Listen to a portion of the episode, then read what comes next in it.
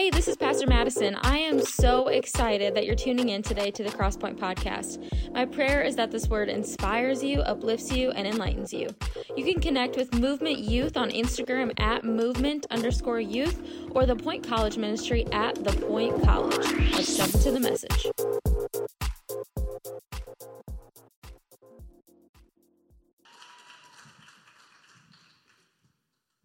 All right, so happy Wednesday. Very happy to see all you guys out here tonight, and I'm super excited to share this message that God's put on my heart. And even though Madison's not here right now, can we just take a moment to think about how blessed we are to have such an amazing youth pastor like Pastor Madison? I mean, she just is such a great person. Yeah. So I have known Pastor Madison my whole life. She grew up in Clarksville. I grew up in Clarksville. And growing up, I was over at the Bloker's house quite a bit because I was best friends with one of her younger sisters, and now I'm best friends with both of her younger sisters. Hey, Molly.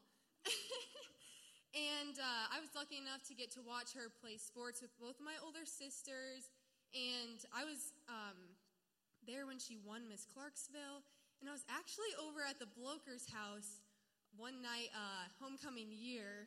We got a picture. So Pastor Madison has not grown much since then, but I think I've grown probably like a good foot and a half. But anyways, Pastor Madison has always played a huge role in my life. She's played a huge role in my faith journey.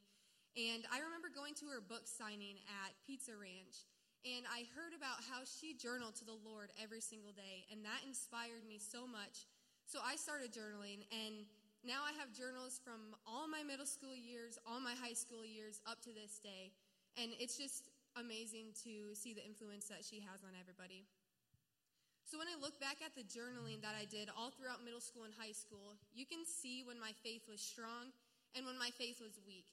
So when my faith was strong, I was journaling to God. I was spending time with him, and that's when I was seeing him work in my life, and I could see his presence. But when I didn't see his presence and when I didn't really feel him in my life, I turned away from him, and doubt started to come in, and I was allowing the enemy to win in my life. I would start hanging out with people who cursed a lot, who gossiped, and who just led me farther away from God, and I just would start acting the way that they did, and it was just, I could feel myself like falling away, and I would get convicted, so I'd come back to God, and I'd start this cycle over. And this cycle went on for 5 years of my life. And you can see that in those journals. And just looking back, it's just like crazy. But that all changed in October of 2021 when Molly and Maya invited me to youth on a random Wednesday. And at the time, I worked a job that went from 5 to 8, and I had to work that night. But I wanted to come so bad to youth that I literally drove 15 minutes to work, worked 15 minutes, and then drove 15 minutes back home just so I could come to youth. And that night, the Holy Spirit was stirred up inside me, and, you know, that never happened really before. And so I continued to go to youth every Wednesday that I could, and eventually I started coming to Sundays, and that was a huge step in my faith because I was going to a church back home in Clarksville, and, you know, I was comfortable there because I'd grown up there. But I just felt God calling me to Crosspoint, but I was so scared to come because I knew nobody.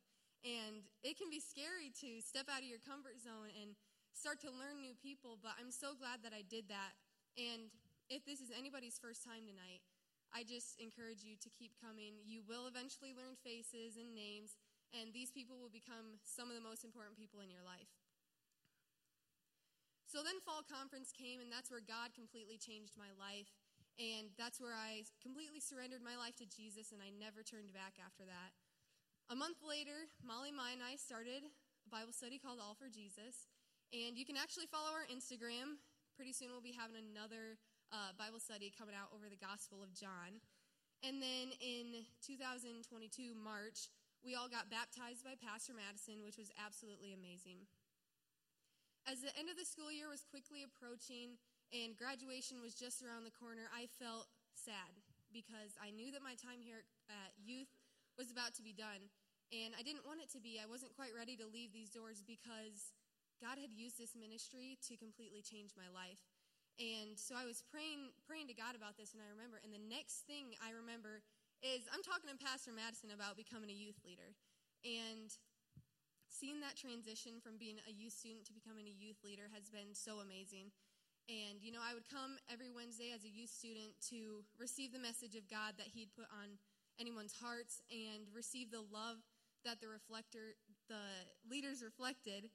And now as a youth leader, I get to come here every Wednesday and show the love of God to you guys. Notice how I said I get to come here. I don't have to come here. I look forward to Wednesday nights every single week because I love seeing how God is moving through this ministry and through each and every single one of you here. Speaking of seeing how God is working through you guys, I would like to invite Eve Jordan to the stage. And while she's making her way up here, I'd like to tell you guys a little bit about her. So she's also from Clarksville, and I got the chance to get to know Eve a couple summers ago as I helped her with her pitching for softball. And then last year, I was her mentor as I was in high school. And our conversations went from talking about softball to talking about Jesus. I mean, how amazing is that?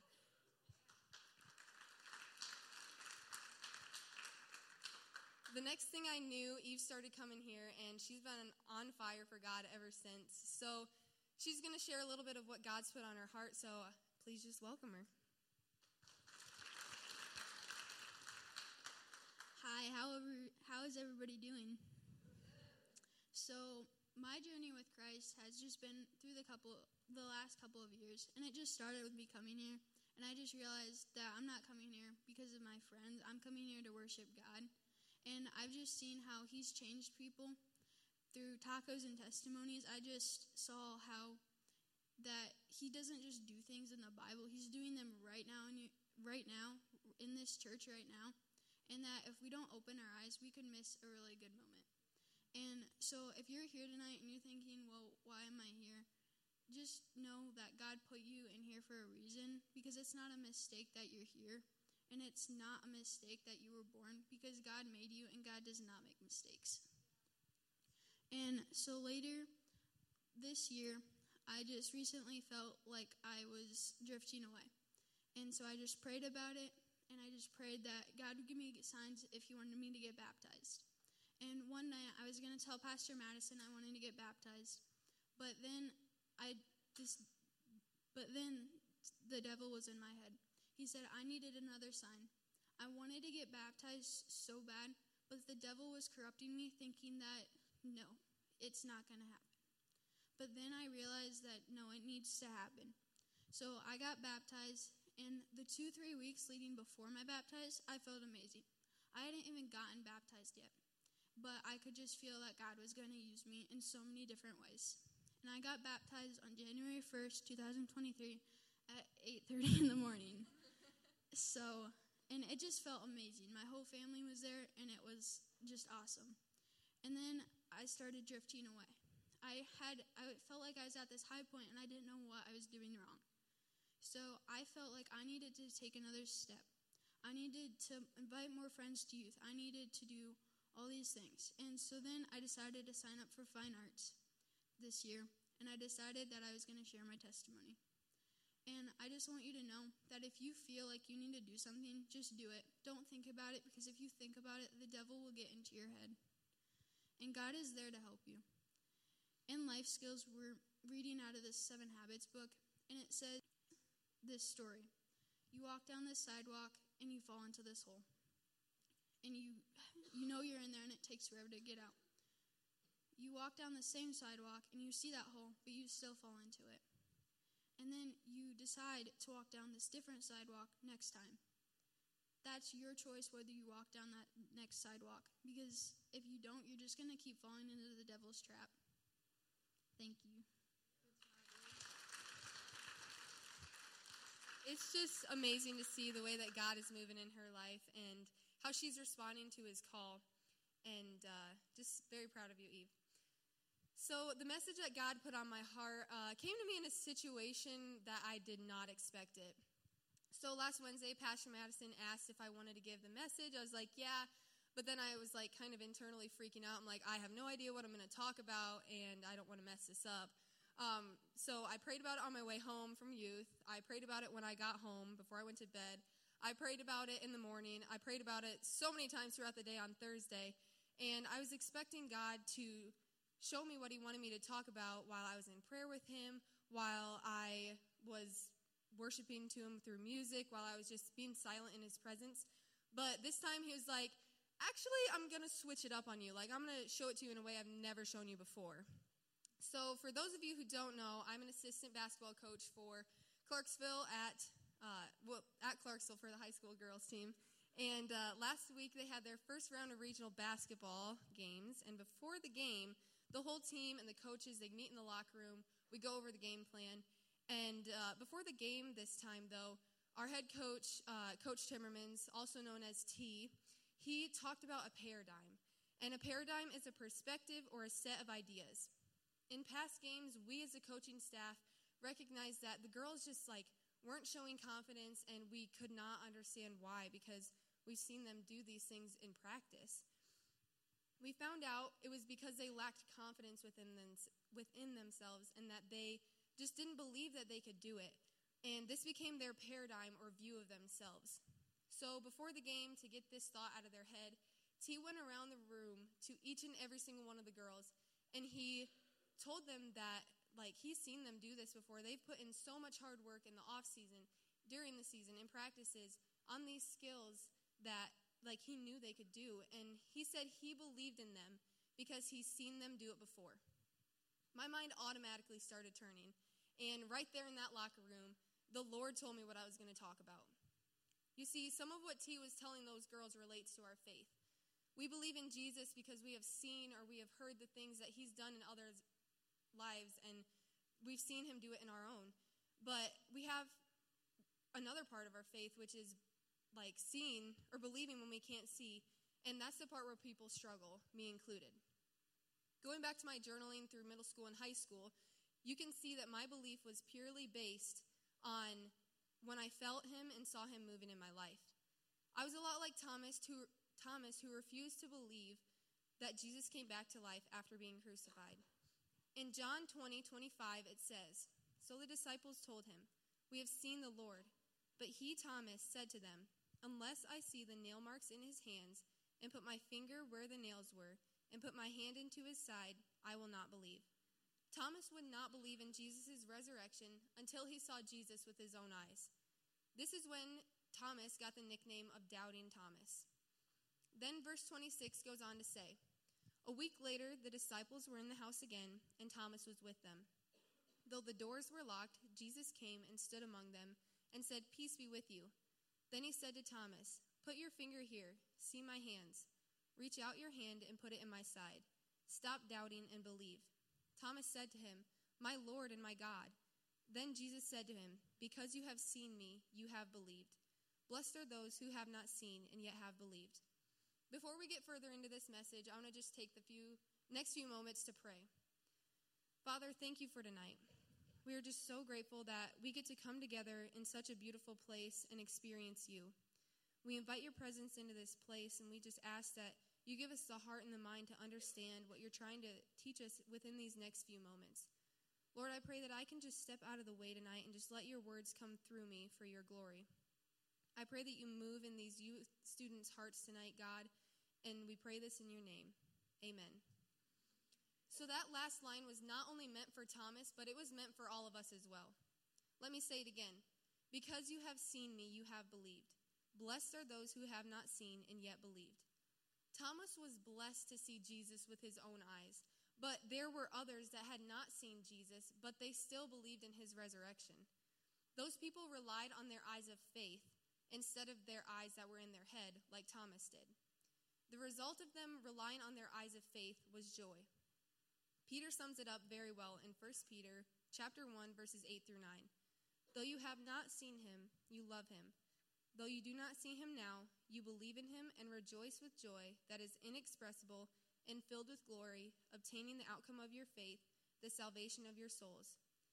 After his ascension into heaven, Jesus is seen through the testimony of his apostles and prophets, which is recorded throughout the Bible.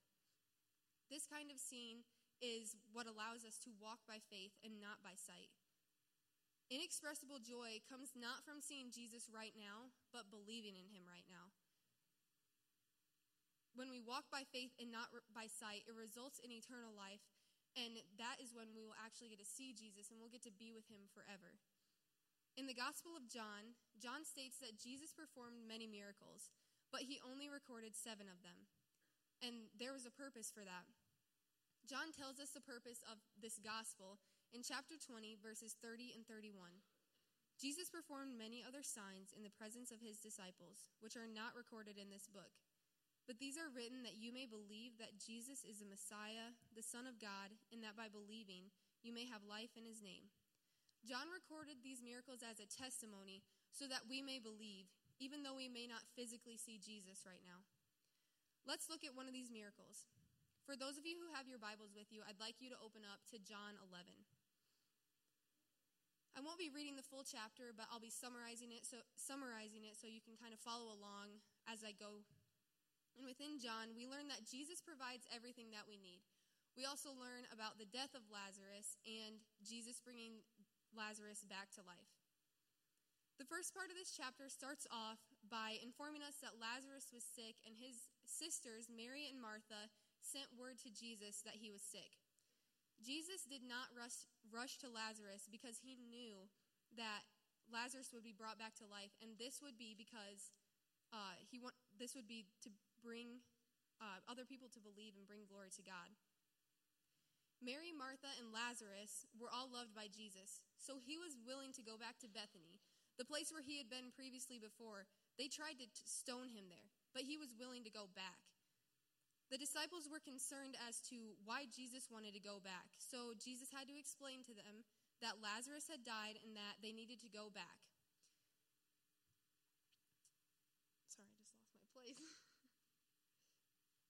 The disciples were unsure whether it was sensible to risk getting killed to go see a man that was already dead, but they knew the power that Jesus held, so they were faithful and they were loyal and they followed him. I feel like there's somebody in here tonight that is struggling with fear and doubt and isn't sure what steps to take next. We learn here that even the disciples that followed Jesus doubted him. I mean, these people had seen him perform so many miracles and they were with him everywhere that he went, but they still questioned what he was doing. As Christians, we have to believe and be faithful to Jesus even when we have doubts. When Jesus arrived in Bethany, Martha ran out to meet him, and in verse 21 we hear what Martha says to Jesus. Lord, Martha said to Jesus, if you had been here, my brother would not have died, but I know that even now God will give you whatever you ask. Martha is sad about the loss of her brother, and she's crying out to Jesus, but it's clear that even in this bad situation, she is still willing to put her trust in Jesus. Can we say the same? When everything seems to be falling apart, and when just nothing's going right, do we turn to Jesus and trust him, or do we point a finger at him and turn away? Martha affirms that she believes Jesus after he tells her that he's the only one who can give eternal life to those who believe. When Jesus meets with Martha's sister Mary, After meeting with her, Jesus sees Mary weeping over the loss of her brother. Here is where we learn a lot about the deep compassion of Jesus. Verse 35 says, Jesus wept. Jesus knew that he would restore Lazarus to physical life, but he still wept with sorrow and pain because he saw that Mary was hurting. I feel like there's someone in here tonight that feels as if Jesus doesn't see them or care about them because they don't feel him or see him working in their lives. This verse shows you right here that Jesus does care about you. And he loves you, and he sees you. When you are hurting, he is hurting. Now we get to the part where Jesus raises Lazarus from death to life. Verse 39 says, take away the stone, he said. After Martha doubts what Jesus is doing, he tells her that she must believe to see the glory of God. Then the stone is rolled away, and Jesus publicly thanks God for what he's done, and he praises him. He says, Then Jesus looked up and said, Father, I thank you that you have heard me. I knew that you always hear me, but I say this for the benefit of the people standing here, that they may believe that you sent me. The purpose of this miracle was so that more people would come to believe in Jesus, therefore receiving eternal life. The power and authority of Jesus' words are shown in verse 43 and 44. When he had said this, Jesus called out in a loud voice, "Lazarus, come out." The dead man came out, his hands and feet wrapped with strips of linen and a cloth around his face. If this verse doesn't move you, I don't know what will. I mean, a man that was once dead is now physically walking, he's breathing, all because Jesus told him to. Jesus' words have power. To the person in here tonight that thinks they are too far gone for Jesus to work in their lives, I'm telling you that Jesus can do the same thing for you that he did for Lazarus. He can deliver you out of that grave that you're living in. All you have to do is believe, and you will receive eternal life and everlasting joy. We learn a lot from this miracle that Jesus performed. It teaches us a lot about our faith. It teaches us that as Christians, we will struggle with fear, doubt, feeling like we're not enough, etc. When you're feeling this way, there are two different choices that you can make. You can either cling to Jesus and believe that he will get you through it, or you can allow the enemy to win and take the easy path of turning away from Jesus. A life that is lived for Christ is not easy. It's going to be hard. But the reward of eternal life, that's worth it. When you're feeling stuck, when you're feeling like God's not moving in your life, open the Word. Read the testimonies of Jesus that the apostles wrote so that we may believe. Follow the example that David shows us in Psalm 77, where we hear about David being honest about his faith and what he was struggling with. The first few verses show us that David was crying out to God. David doesn't feel God at all. He feels rejected, and he feels like God's love and compassion has vanished. Still through this, David chooses to remember that the things that God has done before. Verse 11 says, "I will remember the deeds of the Lord.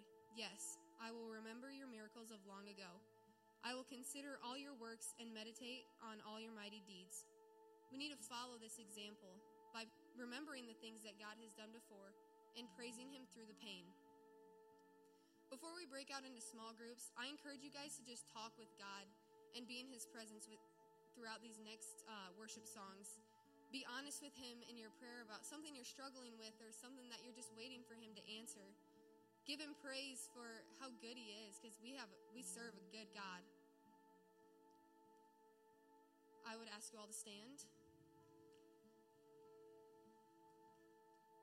Just please join me in prayer. Father, we pray that within these next few minutes, you hear your people with their shouts of praise and their cries for your helping hand. Lord, help us through those times when our faith gets a little shaky. Jesus, help us follow the example of David and to praise you even through the pain. We pray that you deliver us from those seasons and that you use those seasons to help us grow in our faith. We are so thankful that we can see you, Jesus, through the testimonies written in the Word, and that by believing in you, we receive eternal life. You are worthy of all of our praise, God.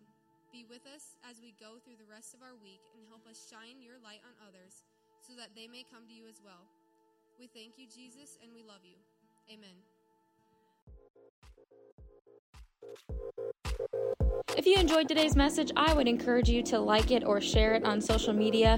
Movement Youth for 6th through 12th graders meets on Wednesday nights, and the Point College Ministry meets on Sunday nights. We would love to have you join us. Thanks for tuning in.